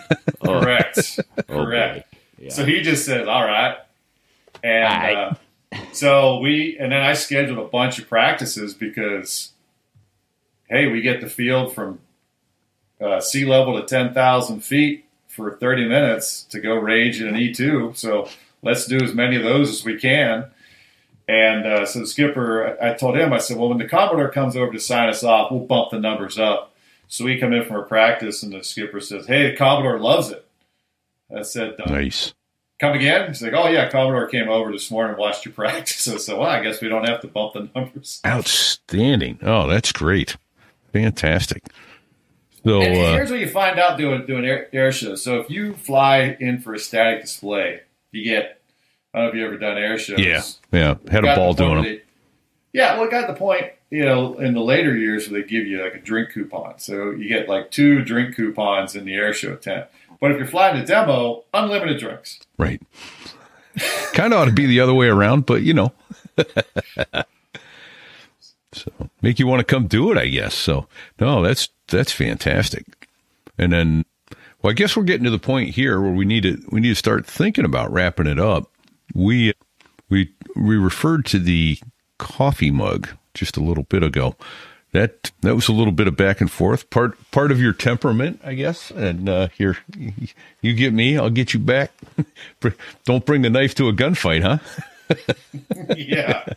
So so what happened with the infamous coffee mug that hangs to this day on the shelf behind you? Well, we had a group of us. We'd work out every night on the boat, and so one night I was sitting down on the bench. Buddy squirts his water bottle, makes a little puddle. I sit in it, and I said, "Why do you mess with me? You know I'm going to get you back." And he said, "Yeah, you're like a big kid. You got a one up." And I said, "You know That's that? what I do. Yeah, and you know that, and you mess with me." And he goes, "Yeah, one of these days I'm going to take a shit in your coffee mug." And I said, "Well, I'll do the same to your rat." So the, the fly off comes. So before a carrier pulls into port, they got to fly all the airplanes off because the ship's got to be moving to launch and recover airplanes. So they got to do it out in the open sea where the carrier has room to maneuver. So they fly all the the senior pilots fly all the airplanes off, and the junior pilots, like the former NAVCADs that are now ensigns, we have to walk off the ship with everybody else a day later when it pulls into port. So I'm this, I'm squadron duty officer. Planes all fly off. I start packing up the ready room, cleaning some stuff up, and I walk to the back of the ready room where there's a big wooden board with all the coffee mugs hung in rows, and there's an empty spot where my mug should be. As soon as I see it, I'm like, I knew it. I opened the freezer. We had a fridge in the back. And there's my mug with a frozen turd in it. so I knock it out and get some of the scalding hot water from the coffee pot. I clean it real good and pack everything up. So I'm like, well, a promise is a promise. So I get the key to the sixth man because that was a, the senior guys from the sixth man. They'd all flown off Their stateroom. Okay. their stateroom. Yeah. Well, I can't remember. I get in there. I'm like, which I knew his his rack was in the back corner, but I didn't know it was the upper rack or the bottom. Like I'm pretty sure his is the lower rack. So I I fulfilled my promise to the lower rack, and so squadron shuts down for a good week after you get back from six months, and everybody kind of reconnects. Was Amber Heard on that boat? so we we're back in the squadron a week later, and, and at lunchtime, guys are going over to the piers because we're at NAS Norfolk, and the ship is is piered over at Norfolk at the base. So, and and during the course of working up and all the in and outs of the boat, you're you you know you take TVs on and stereos and things like that. So now guys have to go over and start getting. I had a bike in my room and a trainer and all this stuff. So guys are offloading all their crap at lunchtime. One of our NFOs storms into the ready room. The door flies open. And some son of a bitch shit on my rack. and I'm like, he's got the top rack. Yeah. And and so the the the uh, perpetrator who defiled my defiled my coffee mug, he's in the ready room. He looks across at me like he knows exactly what happened. He just goes. so he goes off to pilot school. He, he goes off to test pilot school, disappears for a year, graduates, comes down for a visit, stays with my buddy. I go, hey, Saturday pancakes at my house. So everybody comes over, want some coffee? Because I'm like, I shall not drink from this mug until he drinks from this mug. So like, coffee, want some coffee? Yeah, some coffee. So I Yeah. take it out, blow the dust out of it, pour him a cup, hand it to him, and he's about right here. And our buddy who put him up to it walks into the kitchen. It's like, hey, I said, recognize that mug? And he sees my squadron mug and he goes, "You cleaned it, right?" I go, "I cleaned it." He goes, mm, Oh well, drinks his coffee. bottoms up. That brings back fond memories, Sluggo. Thank you for that. Yes. well, you know, you always have to have the good, uh, a naked story, a good poop story. Right. You know, Yeah. It's what do we do as naval aviators? It's Yes. it's required. oh man, well Sluggo, thank you for your service and thank you for coming on with us and sharing this stuff with us. This is been Hey, fabulous. Did you do tw- uh, did, did you retire from the Navy? From Uh, Earths. From the reserves. Okay. I have how many years total? Uh, Twenty. Well, thank you Oh. for your service. That's Indeed. awesome. There are plenty, of, plenty good reserve squadron stories too, for for another time. maybe. Come back and have yeah, have come back do some more of those. Oh gosh. That'll be That was it. I, I bet yeah, L- little little wilder even at the reserves. I can only imagine. Well, you, you know, it's like rushing a fraternity, going to Right. reserve unit. Right. So you get to pick and choose. Everybody's qualified, so it's like, who do we want to hang out with? You know, occasionally guys like me will slip through the cracks. But it was a Well, there's that. Yeah, unlike an active duty squadron, a reserve squadron, you know, the, tho- those people don't leave, Yeah. right? Yeah. So active duty guys, they're, they're rotating out every couple of years. So if you have an asshole, that's okay. Yeah. You know, if you can't, if they can't get him moved somewhere where he can't hurt anybody, eventually he's going to leave anyway. And they pick and choose. not a reserve yeah, squadron. Reserve squadrons, they're going to pick and choose who they let in. Yeah. A lot of reputation and everything else. So, Well, right. so we need and you to have got guys- Sluggo. Well, you got guys that are airline guys too, so you're gone a lot. So then to go to your reserve unit where it's it's not a weekend a month, it's at least a week to week and a half a month because you got all your flight calls you have to keep up. right. And so, hey, let's make it fun. You know, guys, guys. So I, it kind of sucked to get home and unpack a bag and pack a bag, but but then there was the upside. You knew you're going to see your buds, and you're going to have. There's always a weekend party. There's always something going on. So it was. Uh, Right. It was a really enjoyable. And back and to what you said at the beginning of the show, you know, which is essentially if you're not having fun, you're doing it wrong. You know, so Yep. got to do this, Yeah, got to have it. fun. So, all right. Well, thank you to all our military veterans and active duty and, and the families that support them in their mission out there as well. So, we want to thank them. Any other thank yous you can think of today, Fig? Well, I, I think we need to absolutely thank Dave Hamilton. Absolutely. Yep. Without Dave, this show would not be what it is. It just it just wouldn't. So, uh, Dave uh, has a couple other shows: the Gig Gab, the Business Brain, and the Mac Geek Gab, and uh, runs a company called Backbeat Media online at backbeatmedia.com. They handle all our advertising. We have a glossary out there in case we mentioned a term and didn't cover it and go circle back to it. So there I was.us slash glossary. What if there's no term in there? They, they go there and it's not there, Fig. What would you do? I'd send an email to Sticks at so there was dot us and say, what is this? Well, you can email Repeat or myself, but if you really want a good answer, Sticks is the brainiac of the whole operation. Absolutely. So, all right. And then there's uh, coming up on Christmas Eve, and telling you that hoodie, it's warm, it's comfortable, and most importantly, it looks cool. You're going to look cool in a So There I Was hoodie available at so there I was.us slash merch. And the fur lined bikini's not bad either. Yeah, well, you know, there's that. Still, still looking to try and get a watch cap, a beanie, a wool hat. Now that would be cool. Yeah, don't especially for bald guys. Yeah. hey, thank you to all our Patreon pilots, all of you who take your hard earned money and, and send it to us. We are humbled and deeply grateful. We can't thank you enough for doing that. That is amazing that you think enough of us to share it with us. Very humble. What else might one do if they think enough of us, Fig? Share the show. Right? Share the show and give us a five star rating. Five stars. Count them Five. five. Five. So there it was, .us slash rate. Oh, and he's watching today. Brad Silcott over at BDSAviationPhotography.com. Thank you for letting us use your images in association with the show. It is deeply appreciated. And let's see what else. Oh, speaking of people letting us use things, one of Brad's images behind me. But Nice. other things that we get to associate with the show is some fantastic music. Fantastic music. Amazon Music, Apple Music, Spotify, Pandora. anywhere you get your music. Dose green ghosts. Dos Gringos. Those gringos, go do it. These guys are good. fun, amazing music, talented musicians, great pilots.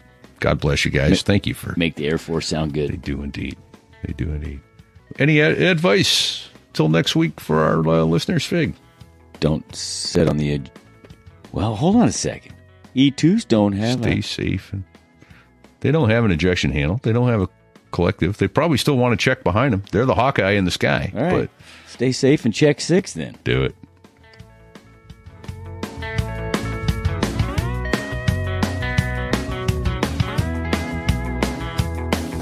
Well, there I was, crossing the pond, and you could see that I wasn't exactly fond of all the shit I was wearing on that day. Now an F-16 is cramped enough, but it's even worse with all that stuff supposed to save your life. But we knew there was no way.